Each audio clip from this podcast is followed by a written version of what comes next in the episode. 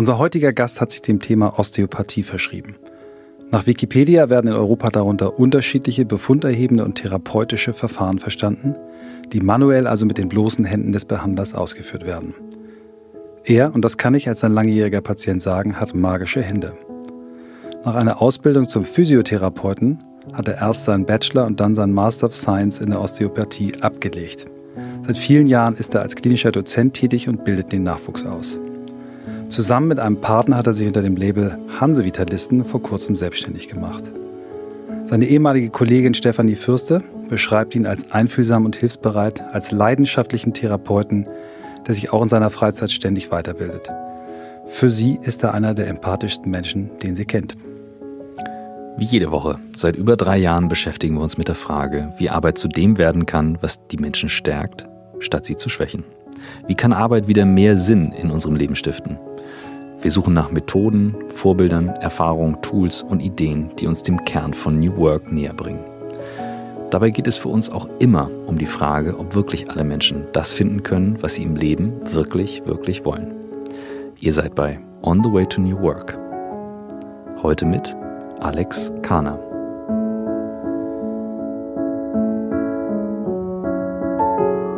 Vielen Dank. Schön, dass du bei uns bist. Danke für die Einladung. Also ich, Michael, du hast mich mit deinem Intro-Text, den du ja immer im, im wirklich äh, voller Leidenschaft schreibst, äh, schon abgeholt und verkauft. Ich habe das ja beim Vorgeplänkel schon gesagt. Also mir fehlt das richtig. Und als ihr euch so unterhalten habt, gerade dachte ich so, oh, mein Rücken ist, also irgendwie merke ich gerade heute, nicht sitzt richtig, wo es sitzt. Das ist das Erste, wenn man dann sagt, was man arbeitet oder was man macht, das Erste, was die Leute sagen, ja, schon, ne? dass sie was brauchen. Alle Leute wissen es, ja, alle Leute wissen es, aber die verstecken das dann irgendwann unter den alltäglichen Sachen. Schon, ne? Und sobald die hören, oh, da ist ein Therapeut oder oh ja, ich bräuchte was. Viele. Ja. Was waren so deine Momente im Leben, die dich geprägt haben und wie bist du auf die Idee gekommen, in diesen Beruf zu gehen? Ähm, die Berufsfindung ähm, war eher passiv. Also ich würde mal sagen, ähm, der Beruf ein bisschen in Anführungszeichen hat mich gefunden. Ich hatte keinen richtigen Plan für mich. Ich wusste lange nicht, ähm, was ich in Zukunft machen soll nach der Schule. Einmal das. Was mich geprägt haben kann oder was mich geprägt hat, ähm, sind vielleicht drei wichtige Sachen für mich. Ich bin ein Kind äh, aus der ehemaligen Sowjetunion, aus der Ukraine. Ähm, bin da geboren, damals noch zu Sowjetzeiten. Als Kind habe ich da nur positive Erinnerungen, also ich habe da nichts mitbekommen. Ähm, das hat mich stark geprägt, auch in meinen Erinnerungen an meine Kindheit.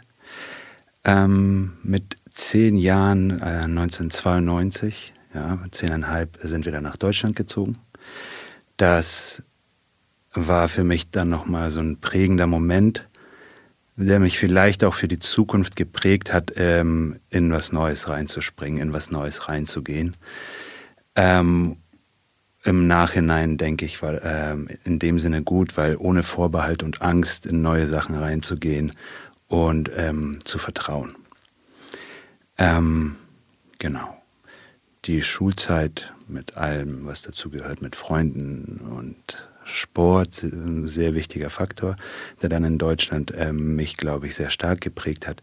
Ich habe, nachdem ich in der Ukraine fünf Jahre getanzt habe, Ballett und Volkstanz, weil es war üblich, dass alle getanzt haben und wenig Fußball gespielt haben oder gar nicht. Es war nicht Fokus. Äh, habe ich dann hier um die Ecke bei euch tatsächlich ein äh, Schwimmverein für mich selber gefunden, weil meine Eltern zu dem Zeitpunkt, als wir in Deutschland angekommen sind, keine Zeit dafür hatten. Das haben die mir damals auch so gesagt. Die sagen, haben mir gesagt, ähm, wir unterstützen dich in allem, was du vorhast. Nur wir haben selber im Moment ähm, andere andere mhm. Sachen, um die wir uns kümmern. Die hatten Sprachschule, Berufsschule und so weiter und so fort. Es hat keiner von euch dort gesprochen, als ihr gekommen seid? Nee, nee. Hm, nee, hat keiner gesprochen. Ich glaube, ich hatte, ich war dann schon in der vierten Klasse, war in die fünfte Klasse gegangen. Ich glaube, ich habe Deutsch tatsächlich gehabt, aber so rudimentär, wie man, äh, oder so in der Aussprache, wie man das äh, sich vorstellen kann, als äh, russischsprachiger äh, Deutsch spricht. Genau. Ähm, Und dann haben meine Eltern mir das gesagt, kümmere dich um das, was du machen willst und wir unterstützen dich in allem. Und genau, da war ein Freund, äh, auch aus meiner Heimatstadt, der dann gemeint, ja, ich habe einen Schwimmverein gefunden, ich gehe jetzt schwimmen. Habe ich gesagt, oh, okay, ich gehe auch mit schwimmen. Und dann habe ich hier um die Ecke beim Kaifu im damaligen SC Delfin im Verein angefangen zu schwimmen. Und das hat, äh, das Wasser verfolgt mich seitdem bis jetzt.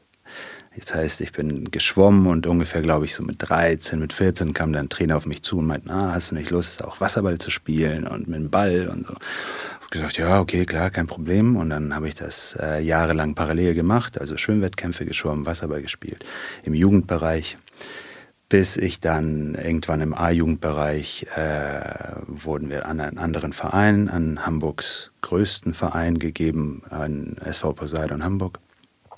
Damals unsere ärgsten Feinde.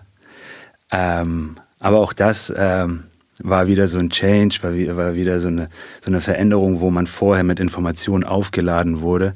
Und wenn man dann da war, war das, äh, war das Bild aber ein ganz anderes, was mich wiederum in ein bisschen geprägt hat in dieser Voreingenommenheit oder in einer bestimmten Art von, wie hat irgendwas zu sein oder wie ist was und wie ist es in der Realität, wenn du selber Erfahrungen damit machst.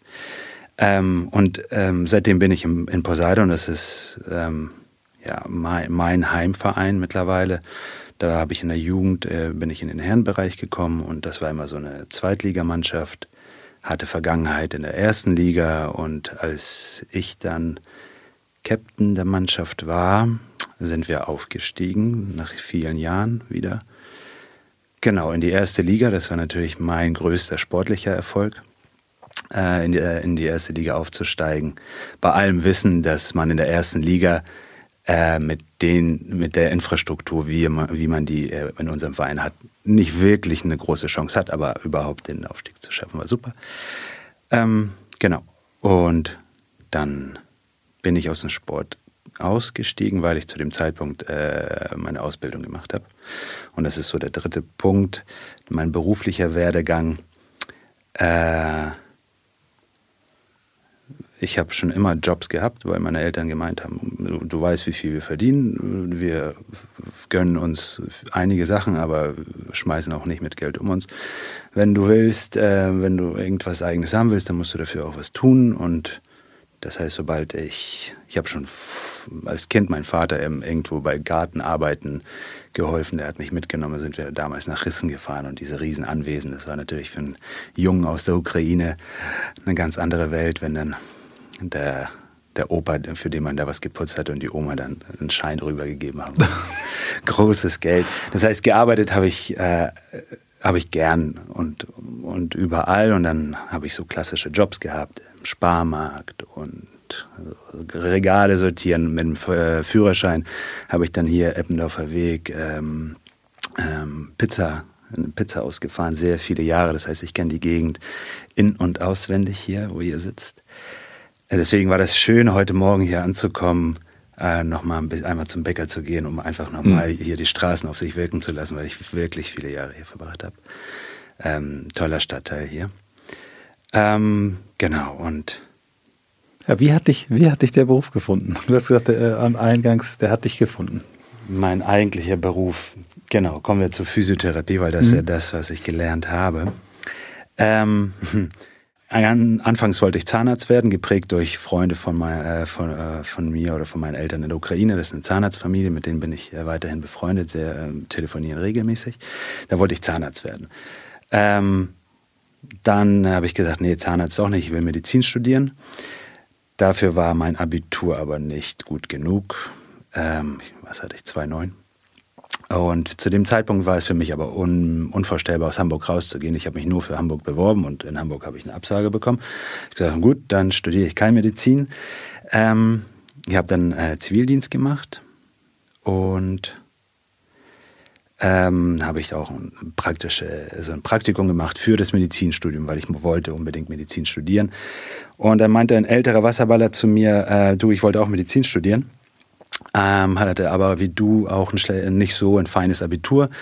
Und deswegen habe ich Physiotherapie gelernt, weil dann hast du drei Jahre schon mal was gelernt, das ist was mhm. Medizinisches. Mhm. Und dann, wenn du dann fertig bist, dann hast du genügend Wartesemester und dann kannst du dich nochmal für Medizin äh, be äh, bewerben, weil er war ja zu dem Zeitpunkt im Medizinstudium. Habe ich gesagt, das klingt ja nach einem Plan oder so, mache ich Physiotherapie. Und äh, dann habe ich, äh, hab ich Physiotherapie gesucht, dann aber überlegt, weil Geld hat schon immer irgendwie eine Rolle gespielt, dass man irgendwie Geld haben will, weil das ja ganz wichtig war oder natürlich auch zum Teil ist. Und habe ich mir erstmal Ausbildung ausgesucht, äh, wo man in der Ausbildung schon viel Geld verdient. Smart. und dann war das äh, auf jeden Fall Beamtenlaufbahn. So, das war dann äh, äh gehobene Dienstpolizei und Finanzbeamter. das gibt's doch nicht. Äh, ja. Genau, weil da verdienst du schon mhm. äh, im Monat, kriegst du ja so viel Kohle. Äh, weil ich ja immer arbeiten musste für mein Geld, dachte ich, ja, da will ich mal was bekommen fürs Lernen. Ähm, Finanzbeamter war die, äh, das Bewerbungsschreiben sehr schnell wieder zurück mit dem Abitur. Ähm, und Polizei, gehobener Dienst, dachte ich, ja, dieser mittlere Dienst, der damals noch, ähm, den es gab, ist, glaube ich, nichts für mich, aber gehobener Dienst, das klingt interessant. Ne? Kriminalpolizei und so weiter und so fort. Und da habe ich mich äh, sehr stark vorbereitet auf die Prüfung und dann war ich zur Prüfung ähm, und habe die auch bestanden, aber nur mit sowas wie einer 3. Und dann war ich heiß auf den sportlichen Teil, weil da war ich natürlich topfit. Mhm. Und dann meinte der Prüfer, der Auswärter meinte zu mir, ja, herzlichen Glückwunsch, Sie haben es geschafft ähm, und wir wollten uns bedanken und tschüss. Habe ich gesagt, so und wann äh, fängt jetzt Sport an? Sagt er, nee, brauchen Sie nicht, weil ähm, wir haben viele, die befriedigend sind, aber wir nehmen nur Einser habe ich gedacht, ja, und dann meinte ich zu ihm, ja, aber Sie haben mich ja noch nicht im Sport gesehen. Ich bin wirklich gut, ich bin wirklich fit. er meinte, ja, ja, das glaube ich Ihnen, aber das sind im Moment, äh, das war, glaube ich, die Zeit damals von SPD in Hamburg, wo äh, Polizei sehr stark rationalisiert wurde mhm. und umstrukturiert wurde. Und äh, jetzt ist ja ein ganz anderer äh, Modus, dass man wahrscheinlich einfacher kommt, reinkommt. Ich weiß mhm. nicht. Äh, und da war es weg. Und dann dachte ich, oh, okay, aber ich habe ja noch was mit äh, Physiotherapie im Hinterkopf von meinen Kollegen. Okay, Physiotherapie im Internet äh, gesucht, dann eine Schule gefunden in der City Nord. Und da habe ich mich angemeldet, habe meinen Eltern gesagt, so, ich habe eine Ausbildung gefunden. Die kostet dann 400 äh, Euro im Monat. Haben die gesagt, okay, machen wir, ja, zahlen wir für dich. Ähm, ich wollte, genau, ich bin, bin da schon ausgezogen, haben die gesagt, wir zahlen dir die Ausbildung, aber Wohnung und alles, das musst du dir selber zahlen, Auto. Hm. Ich gesagt, ja klar, das kriege ich hin.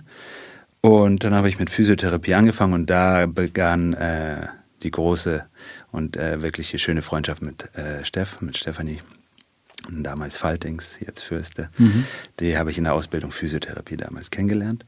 Und die drei Jahre ging schnell vorbei jetzt im Nachhinein. Ähm, da war ich noch nicht so heiß auf, auf, auf den menschlichen Körper. Also es hat mich schon interessiert und ich war, glaube ich, recht gut. Aber ähm, das, das war noch nicht alles. Als wir dann fertig waren, habe ich dann angefangen in der Reha, auch da geguckt, welche Jobs gibt es, angerufen, dann kam, äh, kam, der, kam die Bestätigung, ich kann da hin und dann haben die gesagt, ja, kannst auch bei uns anfangen. Das war damals in der Reha Berliner Tor, ein Ableger von Bad Bramstedt von der Reha. Das war die erste City-Reha damals. Ähm, und da habe ich angefangen als Physiotherapeut. Und dann habe ich aber ganz schnell gemerkt, dass ich den Menschen gar nicht so richtig helfen kann, weil die klassische physiotherapeutische Ausbildung äh, nicht das beibringt, was in der Realität stattfindet.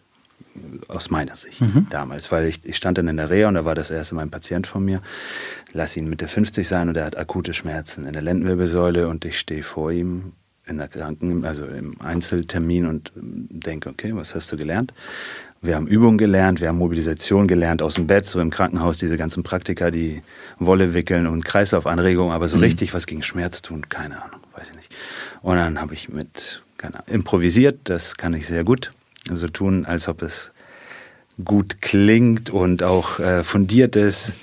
Also ich erzähle dann nicht wirklich nur Quatsch, mhm. aber mhm. ich verpacke es so, dass, dass die Leute zufrieden sind. Und dann bin ich sehr schnell zu meinen älteren Kollegen gelaufen, habe gesagt, äh, pff, ihr seid alle schon fortgebildet mit manueller Therapie. Was macht ihr denn da überhaupt? Mhm. Und dann haben die gesagt, okay, du kannst mal mit, mitgehen und zuschauen.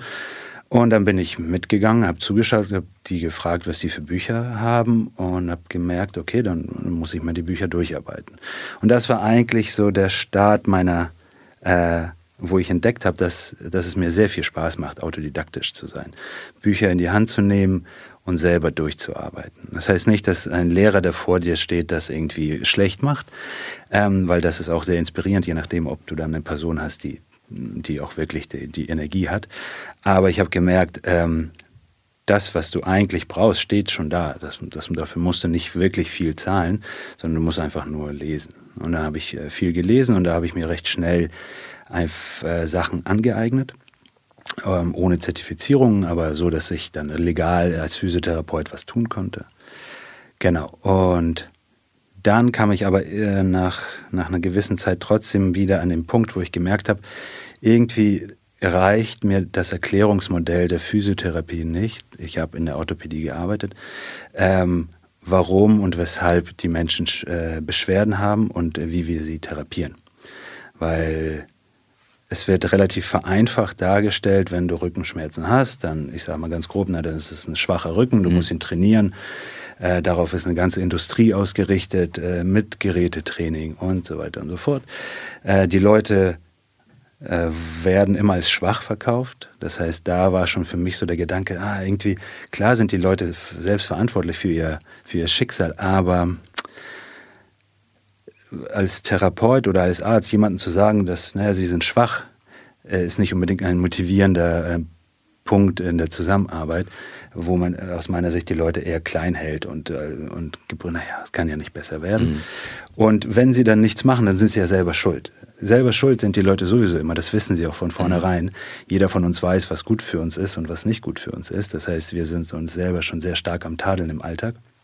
Und da nochmal von so einer äh, vom Therapeuten oder vom Arzt das auch nochmal vorgesagt äh, zu bekommen, ist einfach nicht motivierend, um wirklich die Sachen zu, zu machen. Und äh, dann habe ich mich auch wieder über Bücher, über ähm, Anatomy Trains, das sind so Faszienketten, äh, habe ich mich da selber wieder fortgebildet und äh, Techniken abgeleitet äh, aus dem, was ich kannte, auf das System und habe gedacht, ah, okay, das scheint zu funktionieren. Das heißt, wenn du Schmerzen im Ellbogen hast, muss ich den Ellbogen nicht unbedingt anfassen, sondern ich verfolge die Kette und äh, schaue, ob ich dann, keine Ahnung, dich am Brustmuskel behandle. Äh, übertrieben und äh, guck, wie, wie wirkt sich das auf den Ellbogen aus. Und das hat dann tatsächlich so auch funktioniert, also auch wieder durch Empir äh, Empirie. Ähm, da habe ich gedacht, ja, okay, das könnte, das könnte nochmal ein Weg sein. Und dann kam Steff wieder ins Spiel, weil die meinte, ah, Alex, äh, wollen wir nicht noch mal was Neues machen? Und äh, Osteopathie stand bei mir im Raum, aber nicht wirklich so, dass ich sage, ja, ich wollte schon immer Osteopathie machen. Sondern die meinte, hier, schau mal, Osteopathie, wir haben doch schon mal was darüber gehört. Habe ich gesagt, ja, und man kann es jetzt auch studieren. Das heißt, man kann den Masterabschluss machen. Habe ich gesagt, hm, ja, meinst du? Sag ich, wollen wir nicht einfach die Ausbildung machen, weil äh, das ist ja einfacher. Sagt sie, nee, nee, nee, wir machen zusammen ähm, das Studium, weil du musst auf jeden Fall äh, den Master machen. Das ist voll dein Ding habe ich gesagt, gut, wenn du meinst, dass das mein Ding ist, dann haben wir uns beworben, also haben wir uns da eingeschrieben, ist eine private Schule, bewerben, es klingt ein bisschen übertrieben, man wird genommen. Mhm. Ähm, und dann haben wir zusammen mit der Osteopathie angefangen. Und da habe ich schnell gemerkt, äh, bei den, ähm, schon bei den ersten Dozenten, die man hatte, oh ja, das ist, äh, das ist, das ist eine ganz andere Sache. Das ist eventuell das, was ich vermeintlich schon immer gesucht habe, ohne das äh, wirklich für mich selber irgendwann mal formuliert zu haben. Aber das hat mir sehr viele Möglichkeiten eröffnet. Das war für mich, ähm, Osteopathie ist für mich weiterhin sowas, äh, das hat mir die Scheuklappen, wenn ich das so sagen kann, so die Scheuklappen vor den Augen aufgeklappt. Mhm. Ich sage nicht, dass Osteopathie komplett äh, ja, alles umfassend ist und äh, die volle Erleuchtung ist. Aber es hat mir die Scheuklappen der, dieser medizinischen Herangehensweise oder der Sichtweise auf die Gesundheit vor allem und auf den Menschen, weniger auf die Krankheit, weil der Fokus in der Osteopathie liegt in der Gesundheit und nicht in der Krankheit. Das ist nochmal ein großer Unterschied in der Herangehensweise von der klassischen Schulmedizin und der Osteopathie, dass wir, klar kennen wir alle Krankheiten, aber wir suchen die Gesundheit in der Osteopathie. Ähm, das, das hat mich äh, unheimlich gepackt und ich habe mir die Bücherliste genommen, habe mir gefühlt alle Bücher gekauft und äh, unabhängig vom Unterricht, den wir in Blocken, Blöcken hatten, einmal im Monat, habe ich dann die Bücher gelesen zu Hause. Ja, ich war früher nie der, der Bücherwurm, Eigentlich habe ich nie gelesen. Ich war immer so der, der Sportliche in der Familie, ja, aber nicht der cleverste. Das war auch so immer so immer im, Beil, äh, im Beisetzen. Ja, ja. Ne, der Alex, der, der, der ist sportlich, der, der muss nicht denken. Genau, genau, genau. Äh, mein Cousin, der Ukraine-Cousin, hat äh, damals bei uns fünf Jahre, glaube ich, gelebt und er ist super intelligent und er hat damals schon gelesen. Er ist sieben Jahre älterer. Und er war immer der Schlaue und ich war immer der Sportliche. Und in dem, in dem bin ich so ein bisschen aufgewachsen. Aber dann habe ich auch da gemerkt, okay, das sind alles unnötige Prägungen, die Erwachsene meistens unbewusst machen. Die meinen es gar nicht böse. Auch ich bin Vater, ich weiß, wie leicht es ist, äh, Kinder zu frustrieren, unbewusst, äh, durch vermeintliche Sachen, die, die man sagt, die, die man meint, die sind richtig, aber ja, ihr habt ja selber Kinder, ihr habt eure Erfahrung. Mhm, ja. Und genau, It das. Rings a bell, ja. Mm. ja. Und äh, dann äh, habe ich bis jetzt äh, die, diese Faszination für die Autodidaktik, äh, Bücher zu finden, interessante Gedanken, ähm, Konzepte herauszufinden, nicht verloren. Ähm, ich habe, glaube ich, jetzt acht Jahre lang kaum Romane gelesen oder kaum ein normales Buch, weil mich das nicht interessiert hat. Weil äh, ich habe im Urlaub gerne meine zwei, drei Bücher gehabt, auch immer parallel gelesen. Ähm, weil mich das, weil mich das viel mehr interessiert hat als irgendein Krimi oder irgendein Science-Fiction-Roman oder was auch mhm. immer. Genau, und jetzt lese ich auch bin ich weiterhin am Lesen, ja. zwei Bücher. Ich würde gerne einmal so einen, so einen Mini-Einschub machen zum Thema Osteopathie, was so meine Berührungspunkte war. Ich hatte mal äh, ein Thema, zum Orthopäden gegangen, weil ich irgendwie das Gefühl hatte, ich stehe schief und, und, und meine Schulter hängt. Meine Frau hat da ein ganz gutes Auge dafür und gesagt, du müsstest da mal hin. Und dann hat der Orthopäde gesagt, ja, das eine Bein ist zu kurz und hat mir eine Einlage versch verschrieben. Mhm.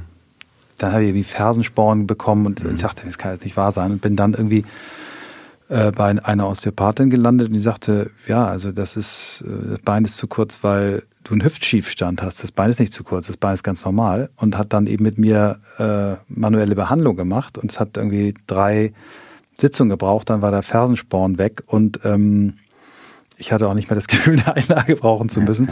Und das war, da war ich wirklich geschockt, ne, weil der Orthopäde, total renommierte Orthopäde hier in Hamburg, nenne den Namen mal nicht, ähm, und kommt mit so einer Sache, mit so einer Aussage. Und ich habe das jetzt mal vor kurzem äh, mit einem, äh, auch in Vorbereitung auf unser Gespräch mit einem sehr guten Freund äh, aus Kiel, der mal medizinischer Leiter in Dampf war, auch ein Orthopäde. Ähm, und der hat äh, gesagt, also er hat den allerhöchsten Respekt vor Osteopathen. Er sagt, die wissen so viel mehr über den menschlichen Körper als wir Mediziner.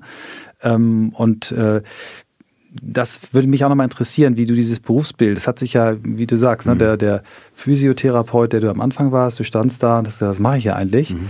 Ich weiß, ich habe selber früher, äh, hatte ein Abi von 3.0, wollte auch Medizin studieren, habe auch kurz überlegt, ob ich äh, Physioausbildung mache. Und damals wurde mir so, ja, das ist so ein medizinischer Hilfsberuf. Ne? Allein das Wort Hilfsberuf. Also mein Eindruck ist, dass deine Sparte einen extremen Aufwind gerade hat und eben eine Anerkennung ähm, steigt, außer vielleicht finanziell, da hat Steff gesagt, du bist viel zu billig, du müsstest viel teurer sein. ähm, aber erzähl doch mal ein bisschen, wie, wie, wie, warum du glaubst, dass die Osteopathie, äh, ja, warum das so ein Beruf ist, der gerade so am, am, am Boom ist. Ja.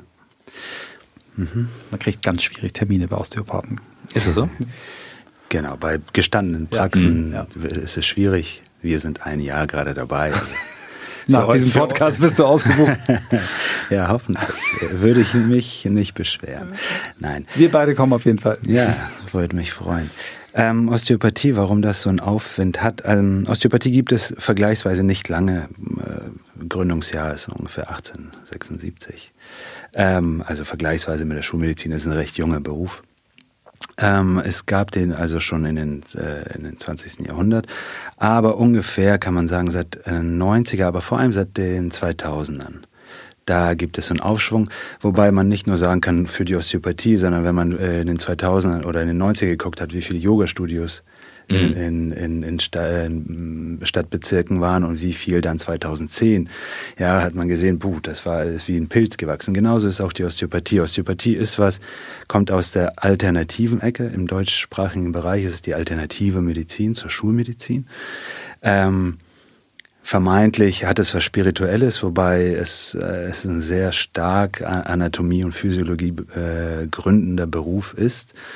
Äh, das ist auch immer so ein Kampf, den man als Osteopath äh, in Anführungszeichen führen muss für den Berufsstand, weil viele noch nicht wissen, was Osteopathie tatsächlich ist. Weder der, ähm, der normale Verbraucher noch äh, die, die, die Schulmedizin. Ja.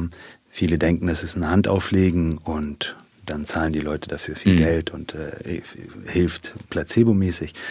Wenn man sich damit beschäftigt, äh, sieht man, dass es äh, relativ, nicht relativ, sondern stark Anatomie und Physiologie angelehnter Beruf ist.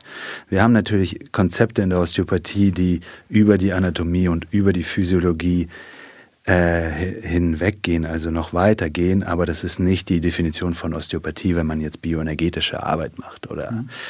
ja, solche Geschichten. Ähm, ich glaube, warum es so einen Zulauf hat, weil die Menschen schon immer das hatten, aber jetzt mehr und mehr die Freiheit haben zu wissen, warum man Sachen hat. Also die Leute wissen, dass sie Beschwerden haben. Nichts anderes kriegen sie gesagt, wenn sie zum Arzt gehen. Sie haben Beschwerden. Du sagst, ich habe Schulter-Nackenbeschwerden mhm. und er sagt, ja klar, du hast da einen verspannten Muskel mhm. und da ist was blockiert. Im Endeffekt ist es nur eine Übersetzung.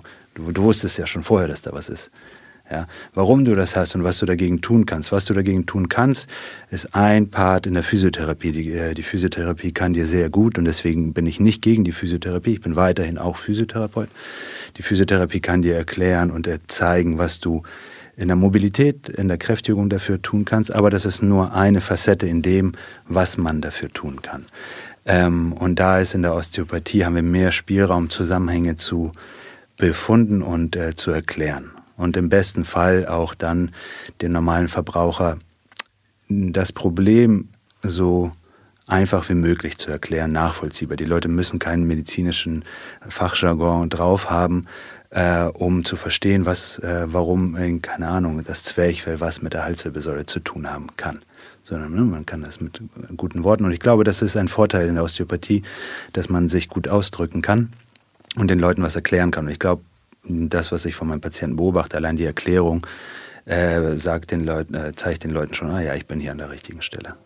Gefühlt bin ich etwas aus der Übung, was unsere Werbepartner betrifft und äh, freue mich darum, dass es tatsächlich jetzt auch wieder ein wenig losgeht, wobei wir das immer noch sehr reduziert machen. Aber wir haben hier ein ganz kurzes Update von dem Podcast, das Facebook-Update. Den hatten wir schon mal als Werbepartner dabei.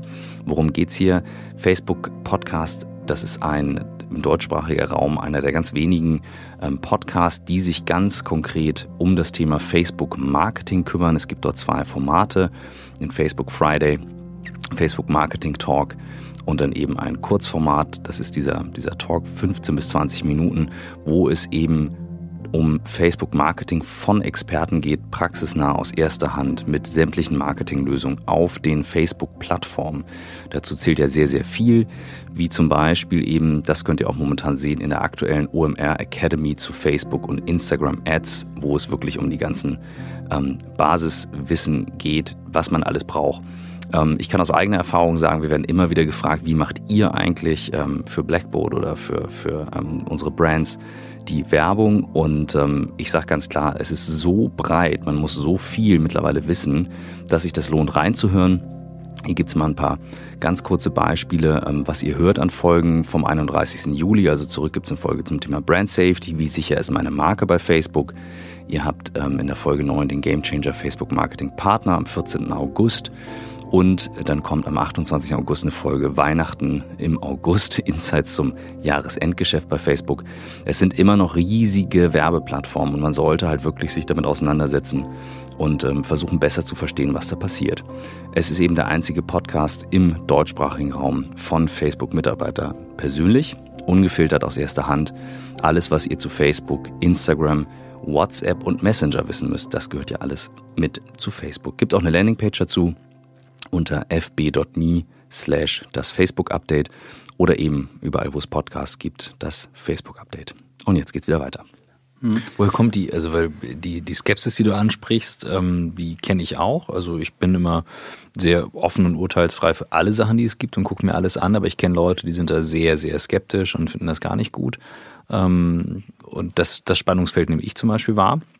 So, die einen sagen so, die anderen sagen so.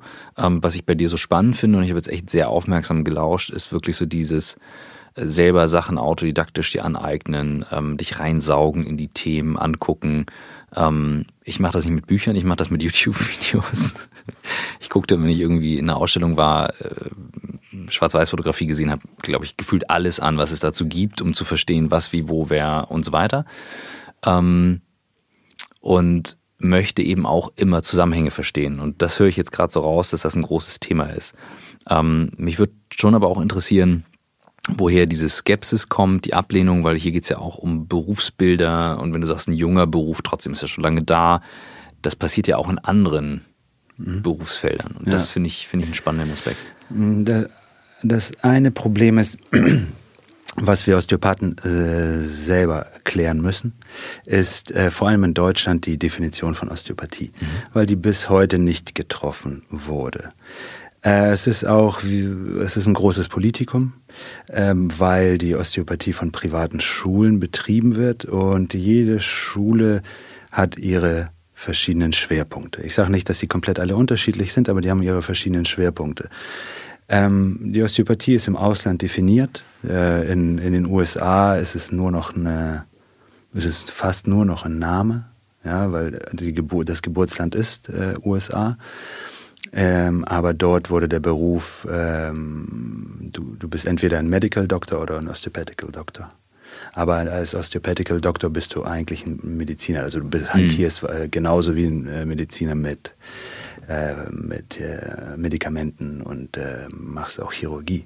Oh, das wow. ist, ähm, also es gibt dann noch die, die wirklich die, das, was hier in Europa betrieben wird, aber gar nicht. Also die wurden mehr und mehr von der Schulmedizin geschluckt.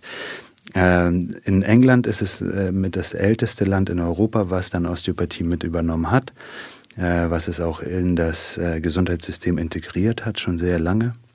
Weil es aber da einen berühmten Befürworter gab, ich glaube, das ist tatsächlich der Charles, äh, Prinz Charles, der da Kontakt hatte zur Osteopathie und gemeint hat, warum haben wir das nicht? Und dann wurde es aufgenommen. Mhm. Äh, und dann ähm, in Frankreich äh, ist es auch schon deutlich an, ich glaube, das ist ein anerkannter Beruf, in Deutschland noch nicht. Einerseits ist es schlecht, einerseits ist es gut, weil wir sind, wenn du irgendwas definierst, dann beschneidest du sehr viel. Mhm. Äh, in England ist es eher äh, mehr Bewegungsapparat assoziierter Beruf, sprich äh, sehr stark manualtherapeutisch, chiropraktisch. Ähm, nicht nur, aber mehr im Fokus. die Frankreich, Belgien, die, ähm, die Länder, die sind sehr stark und haben sehr viel für die viszerale Osteopathie getan, sprich die äh, Behandlung, die Befundung, die Behandlung von den Organen mit Bezugnahme auf den Rest des Körpers.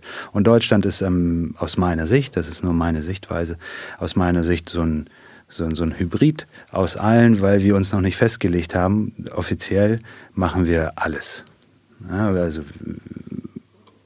Natürlich gibt es da einige, die sich spezialisiert haben und nur kraniosakral arbeiten, sprich nur die Hände, für, aus Patientenseite nur die Hände am Kopf haben, mhm. angelegt und nichts tun. Ähm, in Deutschland wird aber eigentlich äh, jede Sparte in der Osteopathie gelehrt. Das ist einmal das Problem, der, was wir Osteopathen haben. Es ist nicht definiert. Mhm. Und deswegen sagen die Schulmediziner berechtigt, ihr wisst ja noch selber gar nicht, was ihr seid. Wie, ja, wie könnt ihr denn überhaupt? So, mhm. das, ist, das, ist, das ist unser Problem aber als mhm. Osteopathen. Mhm. Ja, da müssen wir uns in Verbänden organisieren. Das, es gibt Verbände, aber die Mühlen sind sehr langsam.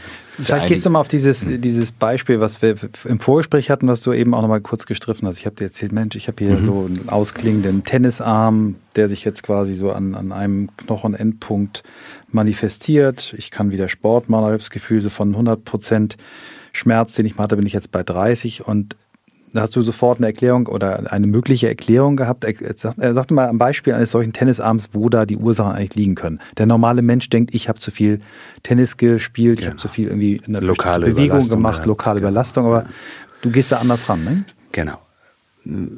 Man, immer muss man dazu sagen, äh, man kann erst eine richtige Einschätzung treffen, wenn man ähm, komplett deine Geschichte kennt, deine Anamnese kennt und dich untersucht hat. Nichtsdestotrotz gibt es natürlich die Beschwerden in der Häufigkeit. Das heißt, man kann schon sagen, wo zum Teil die Schlüssel ähm, sind. Deswegen ähm, mache ich das auch ehrlicherweise, ohne zu sagen, so ist es, sondern es kann sein, mhm. alles im Konjunktiv. Ähm, die Beschwerden an, am Ellbogen zum Beispiel haben oft was mit äh, Engpässen im Bereich des Schlüsselbeins zu tun, also über dem Schlüsselbein, ähm, wo wir so eine Grube haben.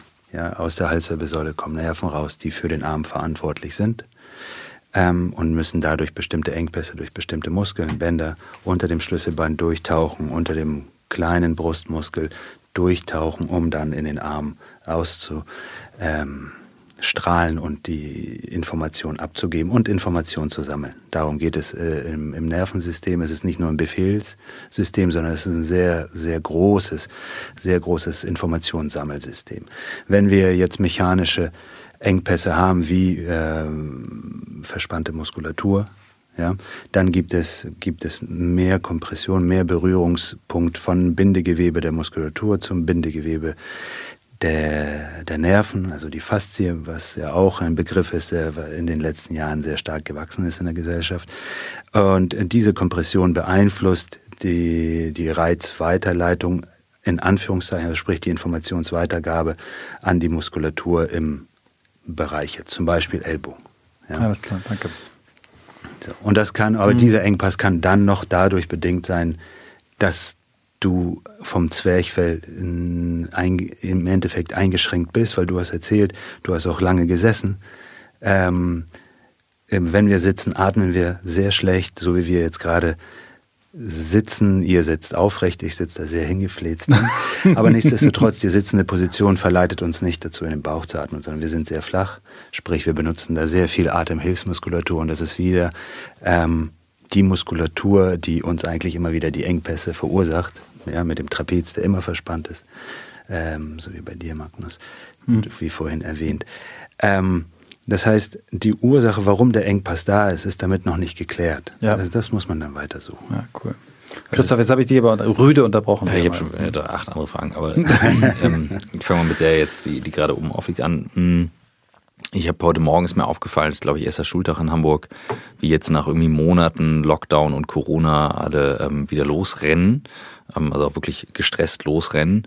Und ähm, ich hätte mal gerne die Einschätzung eines Osteopathen ähm, auf das Thema Arbeit, Pendel, Stress, das, was auch die letzten Monate so durchhaben ähm, und vielleicht auch Dinge, die du beobachtet hast, wo du sagst, hm, interessant, das ist jetzt neu, ähm, das gab es vorher so nicht ähm, oder worauf man achten sollte, um so ein bisschen bewusster durchzugehen. Weil mein Gefühl heute Morgen war so, da ist wieder eine sehr unbewusste Masse on the road. Ich nehme mich gar nicht aus, aber mir ist dann aufgefallen. Ja. Ähm, das würde mich interessieren. Mhm. Genau, die Berufstätigen, die gestressten Leute hatten und auch die gestressten Kinder von gestressten Eltern, ähm, die haben wir auch schon vor Corona gehabt. Corona ist natürlich jetzt äh, in unserer Generation ein Ausnahmefall, den wir so alle niemals gehabt haben. Das heißt, der ist nochmal vielleicht extra zu bewerten, bei dem einen mehr, bei dem anderen weniger mit bestimmten Ängsten, finanziell und wie das weitergehen soll und überhaupt gesundheitlich. Ähm, Thema Stress äh, spielt aus meiner Sicht äh, in unserem aller Leben eine sehr, sehr große Rolle, mhm. ähm, die immer noch sehr stark unterschätzt wird. Stress wird in unserer Gesellschaft eher als psychischer Stress oder als ein psychisches Problem wahrgenommen. Ähm, als Osteopath äh, sehe ich, dass das ein körperliches Problem ist. Ja, Stress ist für mich vor allem als Osteopath interessant. Wie reagiert der Körper? Nicht die Psyche auch, aber wie reagiert der Körper auf Stress? Und da gibt es bestimmte Stressmechanismen. Wir können uns alle da reinversetzen. Da gibt es so ein kleines Spiel, äh, so ein kleines, äh, kleine Vorstellung, die ich dann auch mit dem Patienten mache, um den einfach näher zu bringen. Was machen Sie mit dem Körper, wenn Sie Stress haben? Mhm. Ja? Und da können, könnt ihr das als Beispiel jetzt auch machen. Das gibt es in fast jedem Stressseminar.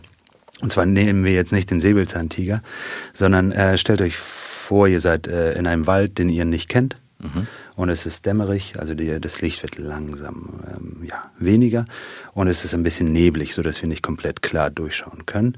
Und wir gehen da erstmal durch und ähm, dadurch, dass wir das nicht kennen und es schon dämmert, sind wir in einer, in einer, sagen wir, normalen Aufregung. Ja, es ist ein normaler Stress. Wir, wir, sind, wir gucken. Und auf einmal knackt es irgendwo im Hintergrund, hinter uns. Ja? Und wir drehen uns um und wir sehen nicht, was da geknackt hat. Und der Körper nimmt jetzt eine Position ein und ihr könnt euch selber mal fragen, wie, was würde ich machen in diesem Moment, wenn es im Hintergrund, wo ich weiß, dass es gefährlich sein kann, welche Körperposition nehme ich ein? Ich glaube, ich würde mich so ein bisschen einrollen. Genau. Klassischerweise zieht man die Schultern hoch, den Kopf ein, ja, und man fängt an, nicht mehr separat den Kopf hin und her zu drehen, sondern man wenn ihr mich vielleicht anguckt, man bewegt seinen ganzen Körper. Also man ist, man bewegt sich so, so wenig wie möglich. Erstmal das.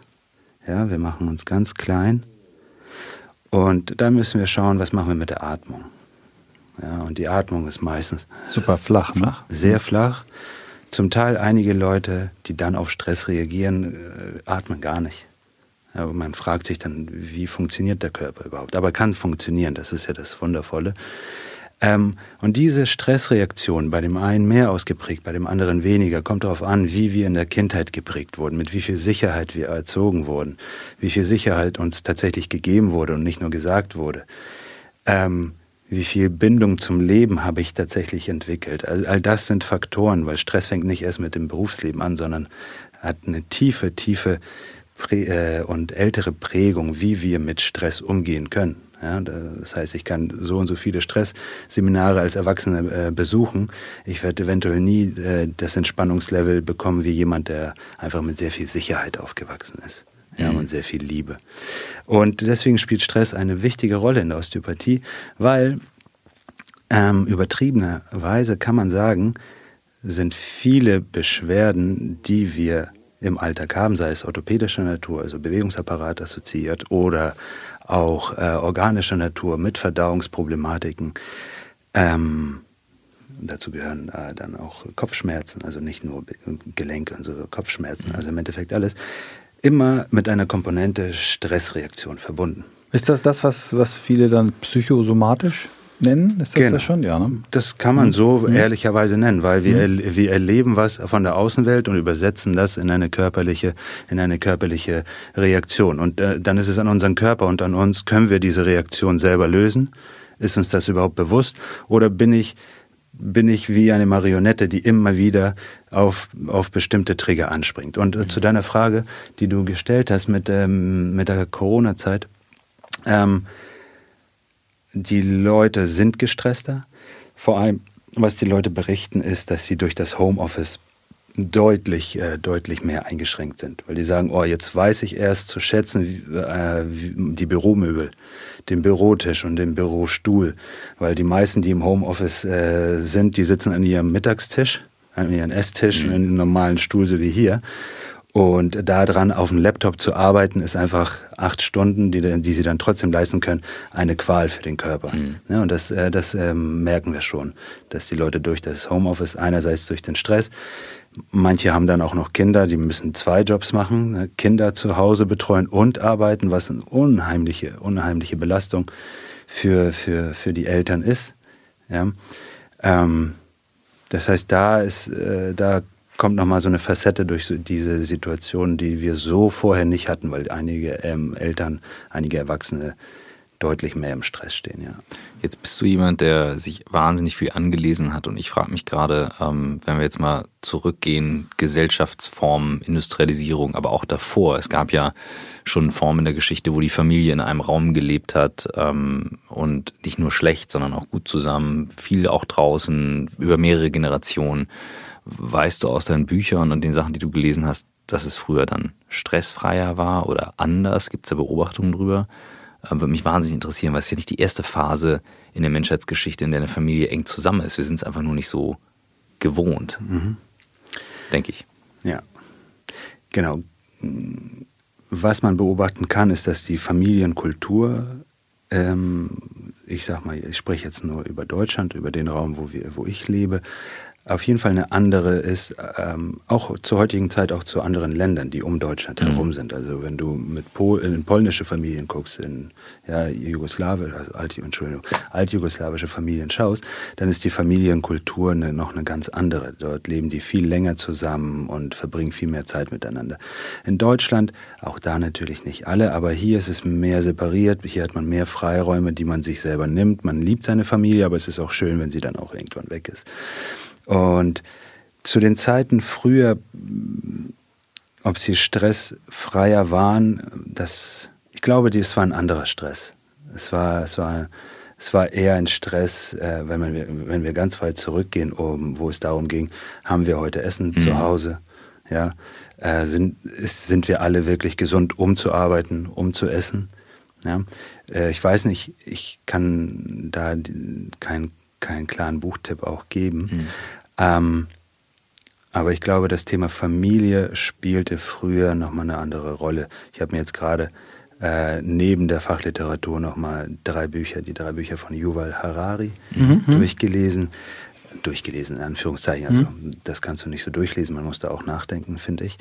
Ähm, und auch da spannend einfach, wie er das beschreibt, ähm, wie die Familie, also wie die Kultur groß geworden ist, was ist für uns Menschen tatsächlich wichtig, was ist sehr stark in uns verankert, eine bestimmte Zusammengehörigkeit und wohin entwickeln wir uns mhm. in diese Separiertheit. Auch das ist zum Teil auch ein stresserzeugender Faktor, den man eventuell früher nicht so hatte.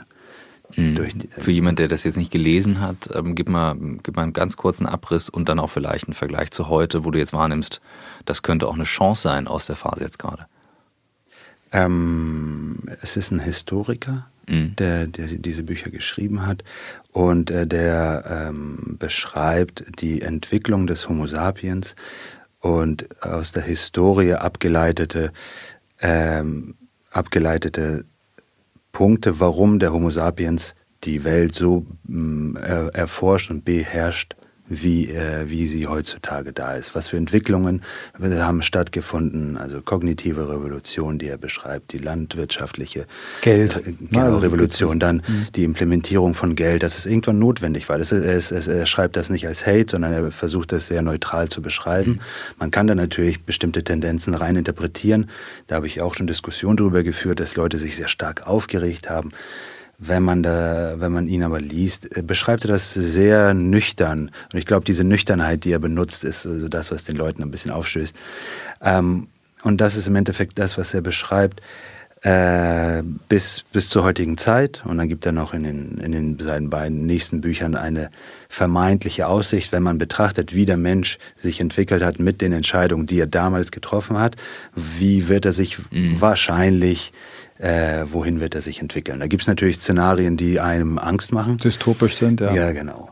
Äh, die dann mit Science-Fiction-Romanen äh, und Filmen was zu tun haben, die er dann auch mit aufgreift, wo er aber immer wieder sagt, das ist kein, ich sage, ich bin kein Wahrsager, sondern es ist eventuell, es kann mhm. sein. Ähm, und die Chance, die wir eventuell jetzt haben, ist durch das Zusammenkommen, durch das wieder mehr zusammen, äh, Zusammensein, vielleicht wieder ein bisschen mehr äh, da reinzukommen, was ist uns wirklich wichtig. Hm.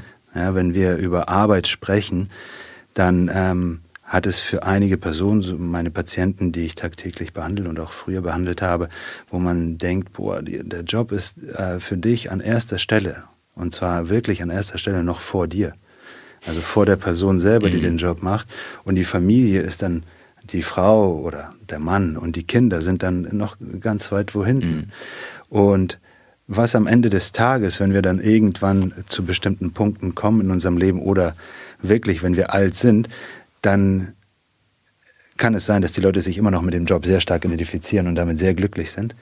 Aber das sind die wenigsten. Irgendwann kommt der, äh, kommt der Punkt, wo sehr viele einfach merken, dass sie sehr viel, viel Zeit verloren haben. Und zwar Zeit mit ihren Kindern, mit ihrer Frau, mit sich selber, vor allem mit sich selber.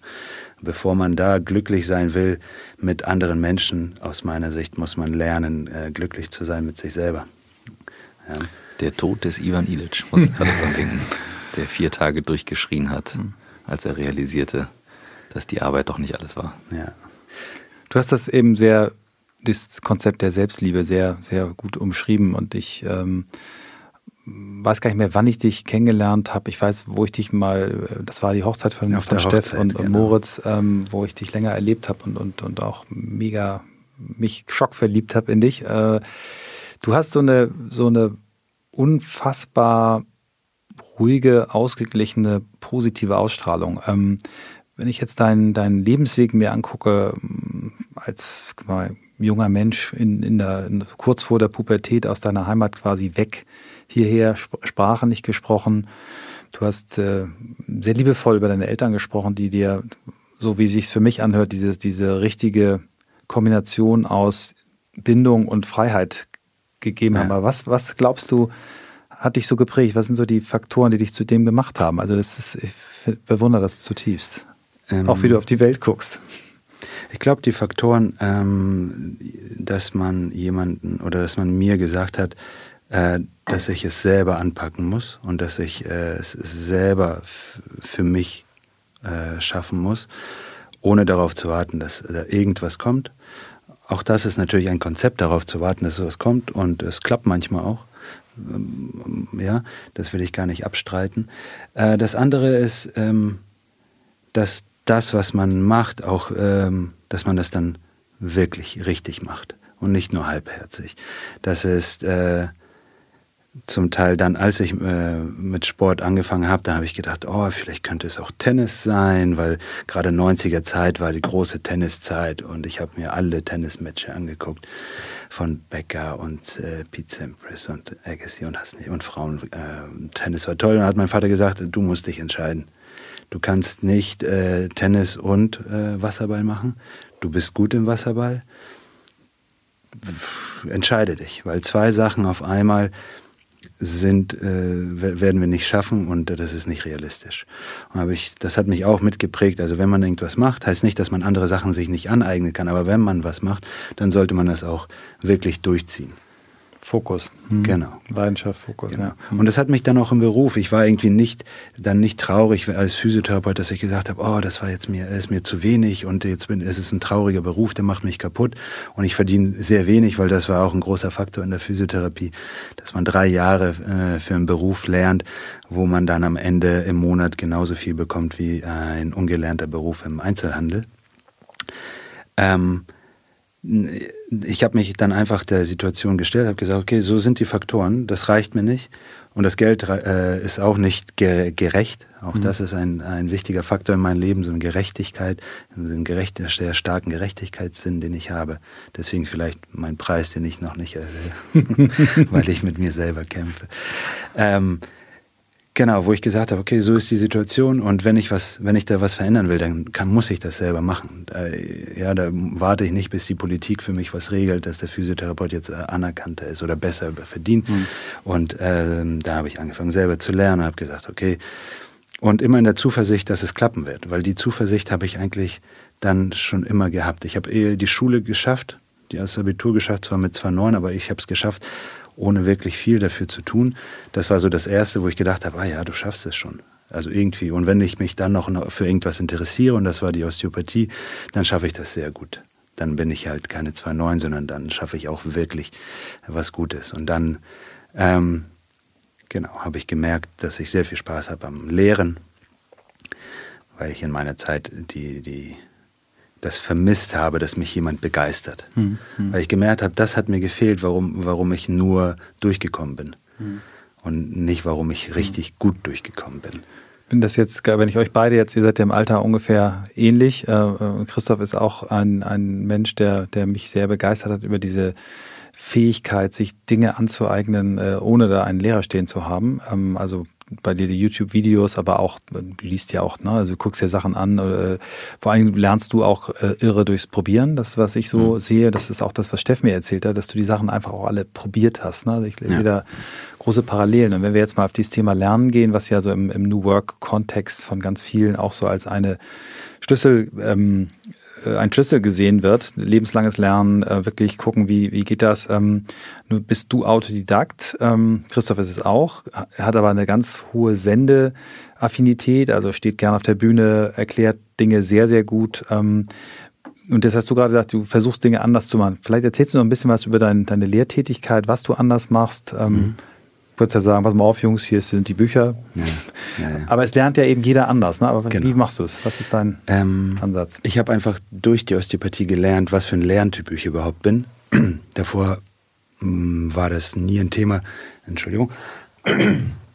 für mich, ähm, dass mir das jemand irgendwie mal nahegetragen hat, äh, zu rauszufinden, was bin ich für ein Lerntyp. Ich bin ein sehr stark visuell äh, lernender Mensch. Das heißt, ich muss es gesehen haben. Ich muss Bilder, wenn ich Anatomiebilder sehe, dann äh, prägen sie sich bei mir ein und dann kann ich es auch sehr schnell anwenden. Also ich muss mir nicht die einzelnen Strukturen per Name lernen, um zu wissen, hm, das liegt zwei Zentimeter hier oder, hm, sondern ich gucke mir Bilder an und deswegen ähm, gucke ich mir so viele Bilder wie möglich an und überall. Ähm, weil dann ist es bei mir im, im Kopf und in meinen Händen mhm. abgespeichert, sodass ich dann intuitiv auf mein Wissen zugreifen kann. Ja, die Frage der Intuition ist ja auch vielschichtig. Was ist Intuition? Und äh, es gibt zum Teil ja auch ein in, intuitives Wissen. Also das Wissen, was ich mir schon eingeeignet habe, mhm. ohne drüber nachzudenken, kann ich es benutzen. Und das ist das, was ich durch die Osteopathie entdeckt habe. Und durch die Lerngruppe, unter anderem mit Steff, habe ich gemerkt, äh, dass ich durch das Erklären selber sehr viel lerne. Mhm. Ja? Und ich habe dann, äh, das war ein großer Unterschied zu früher, ich habe dann nicht für die Prüfungen gelernt, sondern ich habe ja das ganze Jahr über schon gelesen und gelernt. Das heißt, äh, und äh, habe dann immer wieder in den Gruppen die, die Rolle zum Teil des Erklärenden übernommen ähm, und habe gemerkt, okay, irgendwie funktioniert das für mich. Ich werde dadurch viel sicherer und viel, äh, viel cleverer, was das Ganze angeht. Und den Leuten scheint es auch was zu bringen, weil die, äh, die sagen, okay, so wie du mir das erklärst, das macht Sinn und ich verstehe das. Hm. Ja. Und äh, dann hatte ich dann ein paar Beispiele, ohne meinen Dozenten irgendwie nahe zu treten, weil alle haben mich in einer Weise äh, geprägt, aber wo ich zum Teil äh, gedacht habe, puh, das ist ein bisschen unglücklich, wie der Unterricht geführt wird. Oder was man als Person ja, wie man sich als Person gibt. Und mhm. dann ähm, habe ich gedacht, okay, ich warte nicht, bis es passiert, sondern ich, äh, ich sage schon mal der, der in, der in der Schulleitung mal Bescheid, ähm, dass, ich, dass ich das möchte. Ja, und dann ähm, war ich auch in, in der Ausbildung recht gut, das kann ich äh, so sagen, ohne überheblich zu sein. Und die Dozenten hatten mich in irgendeiner Art und Weise immer auf dem Schirm und da habe ich gesagt zum Abschluss, ich, äh, was kann ich, was soll ich machen? was ist dafür notwendig? Ich möchte unterrichten. Und dann haben die gesagt, mm, du musst erstmal als Tutor eine Klasse betreuen und, und, und. Äh, dann nach zwei Jahren kannst du dann äh, unterrichten, wenn du einen Unterricht sozusagen erstmal dir angelernt hast, weil da musst du dich entscheiden für einen bestimmten, bestimmten Zweig. Mhm. Ja. Habe ich gesagt, ja okay, dann habe ich als Tutor angefangen und dann äh, kam aber ein Anruf vom Schulleiter, äh, und er meinte, ja, wir eröffnen eine Lehrklinik hier in Hamburg für Vollzeitstudenten. Das war, war ein Novum zu dem Zeitpunkt, weil Osteopathie sonst immer als Teilzeitstudium angeboten wird. Äh, in Hamburg und Berlin bietet das die OSD als Vollzeitstudium an. Ähm, und äh, ab dem dritten Lehrjahr müssen die Studenten in eine Lehrpraxis. Und möchtest mhm. du nicht die Lehrpraxis hier in Hamburg aufbauen? Wir haben die schon in Berlin, das heißt, die Strukturen stehen schon da. Du kannst nach Berlin und, und hol dir alle Informationen und alle Unterlagen und dann brauchen wir das in Hamburg. Dann habe ich gesagt, okay, ich weiß zwar nicht was, aber mhm. mache ich mal. Und äh, dann habe ich das in Hamburg hier gestartet. Und jetzt haben wir nach, nach drei Jahren hier in Hamburg eine volllaufende Praxis, die von Studenten sozusagen betrieben wird in Supervision von uns Osteopathen, von fertigen Osteopathen, Heilpraktiker. Ähm, genau. Und in der Zeit kam dann äh, immer wieder Anfragen, ja, möchtest du nicht das noch äh, unterrichten äh, als äh, Vertretung? Habe ich gesagt, ja, kein Problem. Also ich kann mich dann schnell reinlesen und ich habe ich hab das, was beigebracht wird, immer, also dieses, dieses Basic, was abverlangt wird, das habe ich, muss ich mir nicht nochmal stark anlesen, das, das habe ich. Und dann wurde gefragt, ob ich nicht in Polen viszerale Osteopathie unterrichten möchte, weil in Polen noch Ableger der Schule sind. Habe ich gesagt, ja, warum nicht? Ist spannend. Ich bin auch nie wegen meinem Beruf ins Ausland geflogen. Das ist auch was Spannendes. Macht weiterhin Spaß. Ich fliege jetzt nächstes Wochenende, also in zwei Wochen nach Warschau. Ähm, und vor allem wurde mir gesagt, ja, kannst du nicht in Polen unterrichten, weil die, mm, die Polen sind ein bisschen schwieriger. Die beschweren sich so viel. Äh, die Deutschen beschweren sich weniger. Da habe ich gesagt, ja. Also über schlechten Unterricht dann die Schüler oder Meistens ja, über Organisation. Ja, das so. ist das, worüber man sich immer, jeder Student, das war schon zur Physiotherapie, dann in meiner Zeit in der Osteopathie, alle haben sich immer über die Organisation beschwert, anstatt sich auf die Sache zu konzentrieren. Das ist so meine Meinung. Natürlich ist wichtig, Strukturen zu benennen und einzufordern, dass sie irgendwie verändert werden, aber das Hauptziel sollte der, das Wissen sein. Ne? Und dann bin ich nach Polen gefahren und äh, die beiden Problemstädte, die ich dann als erstes hatte, waren meine besten Klassen, die ich jemals hatte. Die interessiertesten Studenten, die mit die interessiertesten Studenten, die ich hatte, die waren nicht schwierig, die waren einfach sehr kritisch. Und das sind für mich zwei komplett verschiedene Sachen. Und dann ist es die Kunst des äh, Dozenten mit Kritik ähm, umzugehen. Und zwar das nicht persönlich zu nehmen. Und das ist das, was ich vielen Dozenten ankreide, dass sobald Kritik oder ähm, nicht Kritik unbedingt, aber eine, eine Nachfrage kommt, ist es wirklich so oder wo steht es, wie wird es bewiesen, gerade in Osteopathie, hm, wie kommt man auf die Idee, dass man diese Frage als persönlichen Angriff mhm. annimmt mhm. und dann befinden wir uns auf einer ganz anderen Ebene, wo der Dozent meint, äh, sich verteidigen zu müssen. Mhm. Ähm, und äh, da bin, bin ich aber nie auf diese Züge aufgestiegen, sondern habe mit den Studenten Diskussionen äh, geführt und wir sind uns immer übereingekommen und äh, das waren wirklich ganz tolle Erlebnisse in Polen und deswegen unterrichte ich da noch gerne. Wenn ich jetzt äh, so an die an die Historie auch in New Work denke und das Herausfordern von Arbeitsstrukturen, das geht ja in eine ganz ähnliche Richtung. Ne? Also zu sagen, okay, du stellst was in Frage, du fühlst dich als Chef in, in der Führung auf den Ego-Schlips getreten ähm, und die Haltung, die du verkörperst, und das hört man bei dir sehr in der Story zwischen den Zeilen raus, ist eben auch das, was Michael sagt, dieses sehr positive Menschenbild. Zu sagen, der Mensch ist erstmal gesund, erstmal gucken, wo und was wie, wie zusammenhängt. Ähm, wie, wie bekommst du, weil offensichtlich gelingt dir das ja auch mit deinen Klassen, ähm, wie, wie, wie gelingt dir das, dass du das überträgst? Also ich spüre natürlich jetzt raus in dem Gespräch die Ruhe, von der Michael gesprochen hat. Kann man die magischen Hände durchaus vorstellen.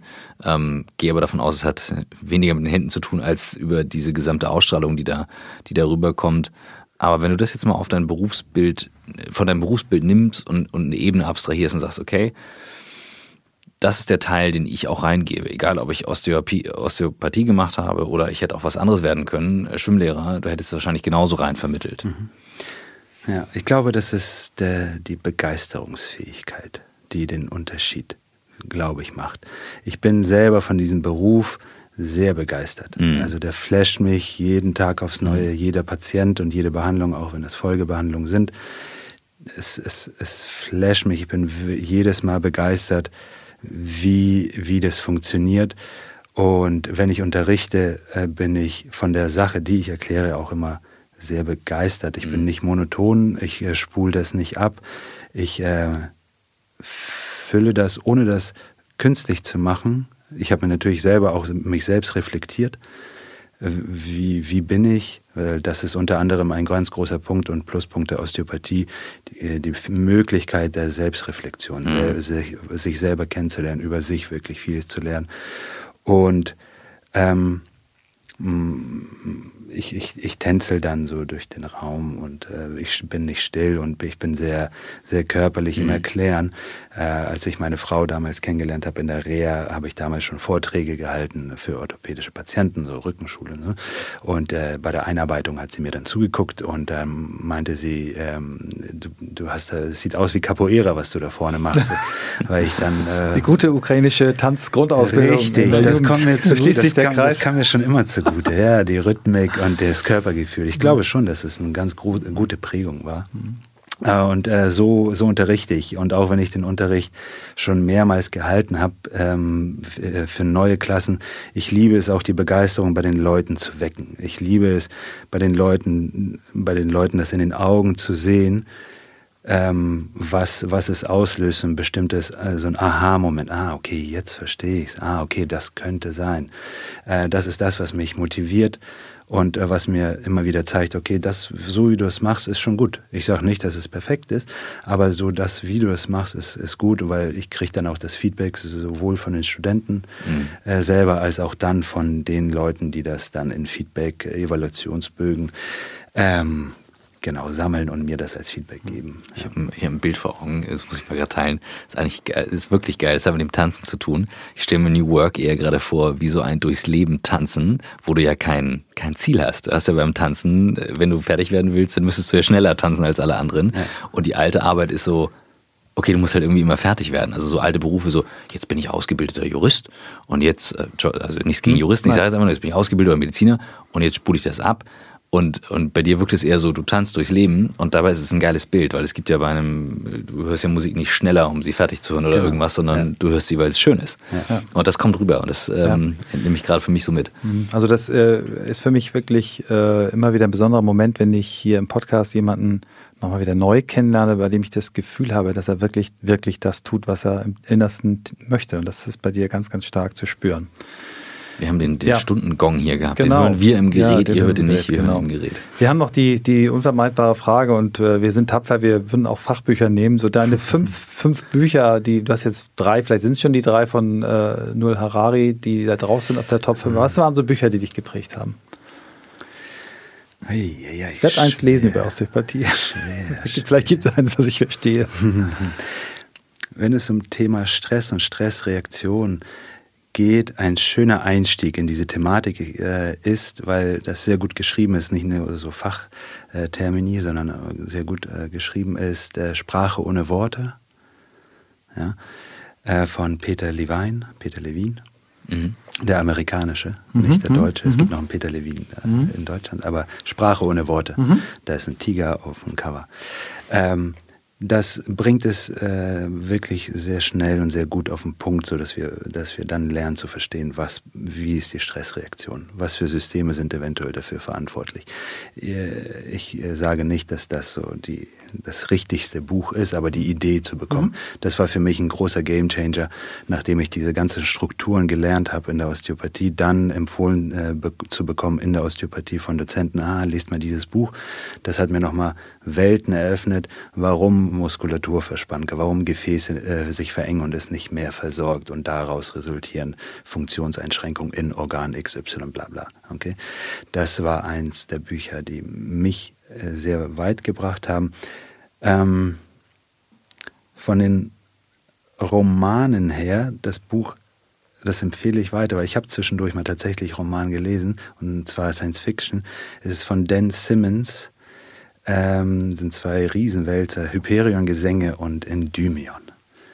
Ganz sicher noch nicht auf unserer Liste. Mhm. Das hat nichts mit Osteopathie zu tun, aber ich bin ein äh, Fantasy- und Science-Fiction-Liebhaber. Und unter anderem hat es was auch mit, mit Osteopathie zu tun, wenn man, man kann ja zu allem irgendwie eine Verbindung schlagen. Aber das sind zwei Bücher, die ich sehr, sehr gerne empfehle euch. Mhm. Und was mich noch geprägt haben kann, ähm, viele Fachbücher. das wäre viele, gut, viele Fachbücher. Okay. Ähm, letzte Frage. Ähm, wenn du eine Bucketlist hättest äh, und ich sagen würde, du hast jetzt drei Wünsche noch frei, und zwar eins, was du noch erleben darfst in deinem Leben, eins, was du noch lernen darfst und ein Thema, was du vielleicht an die Gesellschaft zurückgeben möchtest. Was wären die drei, die drei Wünsche auf deiner Bucketlist? Was ich an die Gesellschaft geben würde. Ähm, lernen, äh, auf sich zu hören und sich zu lieben. Mhm. Ähm, ein, das ist, wenn man das weiter denkt, ist es ein sehr tiefer Punkt und da sind sehr viele unserer Probleme, denke ich mal, verankert, äh, wirklich eine ehrliche Liebe zu sich selber und sich äh, vermeintlich wirklich mal kennenzulernen. Das, äh, das möchte ich schon, das ist ein, ein Wunsch für die Gesellschaft, mhm. weil dann sehr viele Probleme mhm. sich erübrigen würden aus mhm. meiner Sicht. Mhm.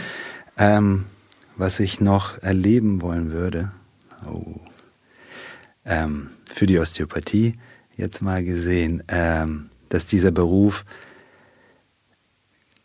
Anerkennung ist, das, das braucht die Osteopathie nicht, weil wir müssen nicht gelobt werden, das ist nicht äh, das Ding, aber das ist einfach, dass, ähm, dass es Akzeptanz findet. Und zwar, dass es Akzeptanz findet ähm, in, in, im System. Ja, dass die, mir geht es nicht darum, die Schulmedizin abzulösen, das ist der falscheste Weg.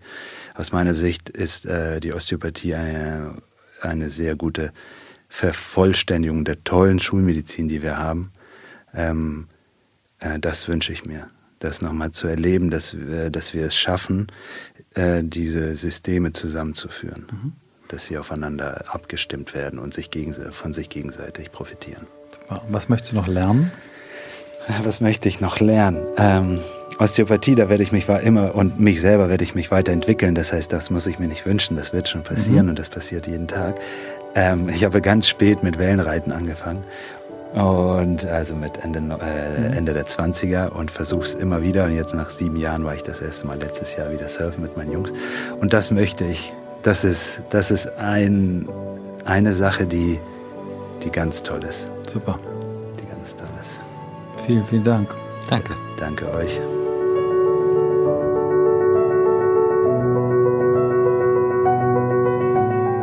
Jo, Christoph, wir hatten ja in unserer Marktforschung, die wir gemacht haben, auch immer mal den Wunsch, macht doch mal auch andere Berufe, nicht immer nur Management mhm. und Unternehmer und hier, sondern macht mal ja, was Neues. Das haben wir jetzt gemacht mit äh, einem medizinischen Beruf und mit einem, wie ich finde, tollen Menschen. Was, war, was nimmst du mit? Ja, du hast völlig recht, Osteopathie und andere Berufe. Und also erstmal nehme ich mit, ähm, New Work ist einfach sehr viel breiter und ich hatte gerade für mich dieses Bild ähm, am Ende so ähm, durch Alex, er tanzt so durchs Leben und für mich hat das eben ganz viel damit zu tun, dass man eben die Arbeit genießen kann. Und wir haben mit New Work das Ziel, den Menschen zu stärken statt zu schwächen. Er hat das als Osteopath sowieso auch, aber vor allem auch durch diese Haltung mit Hör auf dich selbst und ähm, tanz dann durchs Leben, ähm, weil es einfach Spaß macht weil es, ähm, weil es mich stärkt, weil es mich bereichert. Das ist für mich das absolut stärkste Bild, was er mitnimmt. Und da hängt ganz viel dran mit dem, dem autodidaktischen, ähm, was du auch, wo du mich herausgefordert hast. Ich merke ja auch, warum schaue ich mir den Sachen über Fotografie an oder über Film, genau weil es mich interessiert und stärkt. Und sowas zu spüren und wahrzunehmen, ganz, ganz viel mit New Work zu tun. Ganz viel. Weil das geben wir dann weiter und das tut er auch. Das ist für mich eigentlich das stärkste Bild, was ich mitnehme. Ähm, völlig unabhängig von dem, dem vielen, was ich jetzt gerade heute mal über Osteopathie gelernt habe und, und wo ich auch Vorurteile abgelegt habe. Ja. Für mich äh, kann ich voll unterschreiben. Für mich, ähm, was zum Ende nochmal betont hat, dieses, diese Fähigkeit zur Selbstreflexion, die mit diesem mhm. Beruf, wenn du ihn wirklich annimmst, mitzukommen scheint. Ähm, das Thema des lebenslangen Lernens, das ich so extrem selten treffe wie bei ihm. Ähm, und das Thema Selbstliebe. Das hat mich sehr beeindruckt und ähm, dann das systemische Denken, was dieser Beruf und, und auch Alex als Mensch so mit sich bringt. Und ähm, ja, auch toll, das wusste, hatte ich völlig verdrängt, die, seine Herkunft. Ähm, das ist immer toll, wenn man so Geschichten hört von, von Menschen, die aus einem anderen Land zu uns kommen und unser Land so sehr bereichern. Definitiv.